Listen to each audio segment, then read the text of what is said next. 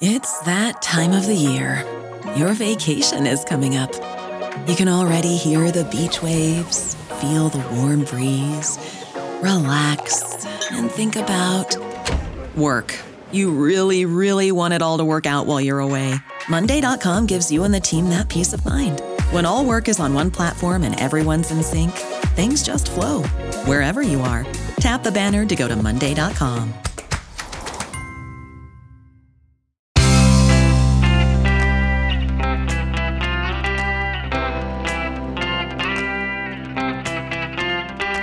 changing your life one story at a time. This is the Chicken Soup for the Soul podcast with editor in chief, Amy Newmark. Hey, it's Amy Newmark with your Chicken Soup for the Soul. And today I want to share a couple of love stories about love that was first discovered in a dream and then materialized later in real life. Our new book, Chicken Soup for the Soul Listen to Your Dreams, is filled with stories like these ones that show how your dreams can be powerful tools for redirecting your life, changing your relationships, and making you a happier person. When you're asleep and you can actually listen to your subconscious, it's amazing how much inner guidance and insight you can find. It can be empowering, enlightening, and life changing. In Jane Clark's case, a dream was the only reason she agreed to go on a date with a particular guy. She had this dream when she was only 12. Her mother had said there was this old tradition that if you cut a hard boiled egg in half, salted it, ate only the white part, and then somersaulted into bed and slept with your head at the foot of the bed, then you would dream about the man you would marry. It was really silly, of course, but 12 year old Jane did it. And that night, she dreamt that a long, dark car pulled up in front of the house and a man stepped out of the driver's side and approached her. He didn't say anything, he just stood there gazing at her.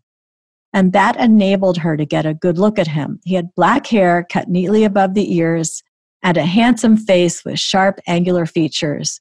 And she could tell he was an intelligent man. She could see it in his eyes. Jane could never get that man out of her thoughts. And then five years later, her friend asked her to go on a double date. Her friend's boyfriend had a buddy from the Navy who was visiting, and they wanted to go out, and this guy, Joe, needed a date for the evening.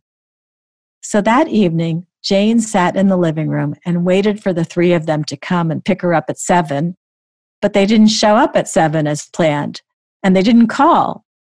First, Jane worried about them, and then she got mad. They finally knocked on the door at 10 o'clock. Jane marched to the door to explain that there was no way she was going when they were three hours late.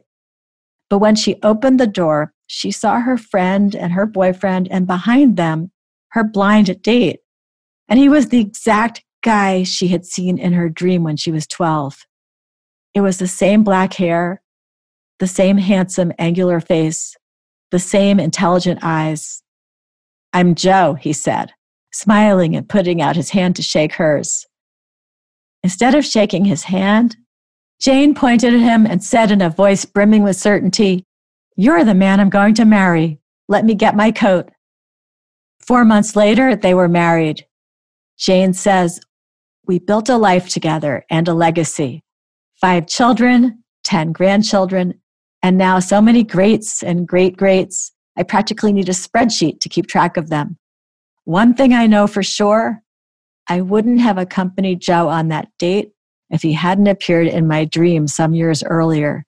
If I hadn't experienced that dream, it's often occurred to me, none of these beautiful people around me would exist. Jane dreamt of a stranger who she would end up marrying.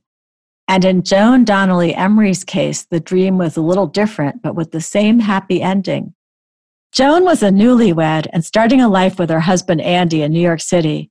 She was getting used to the fast pace of New York and she found a job she could do between theater auditions.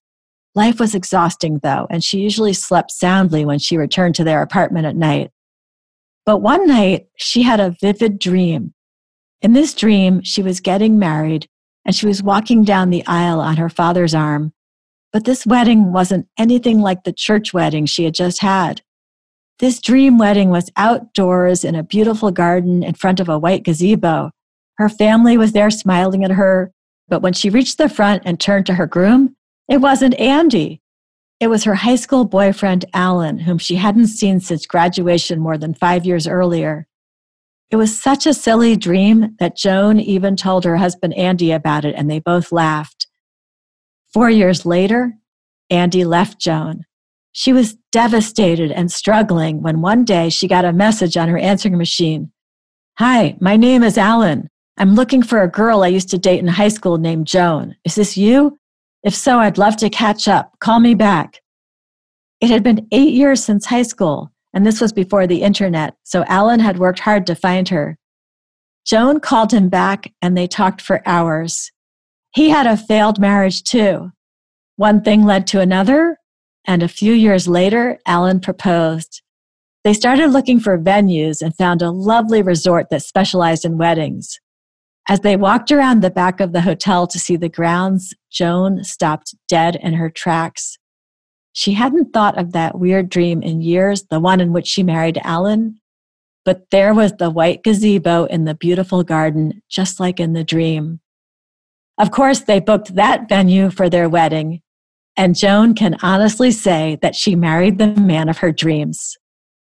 I'm Amy Newmark. Thanks for listening to these stories. If you'd like to learn more about Chicken Soup for the Soul, listen to your dreams, go to our website, chickensoup.com, and click on the podcast button. You'll see the book there, and you can check out the front and back covers and read more about it. You'll find the book wherever books are sold, including Walmart, Barnes & Noble, Books A Million, Costco Canada, and Amazon. If you want to read free stories from Chicken Soup for the Soul, you can sign up for our daily newsletter and get a free story in your email inbox every day.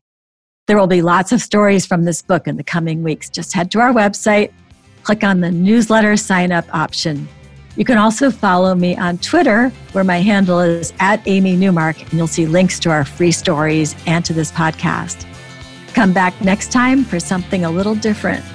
A couple of stories from our new book about cats, in which cats taught their humans a wonderful lesson in fortitude and resilience.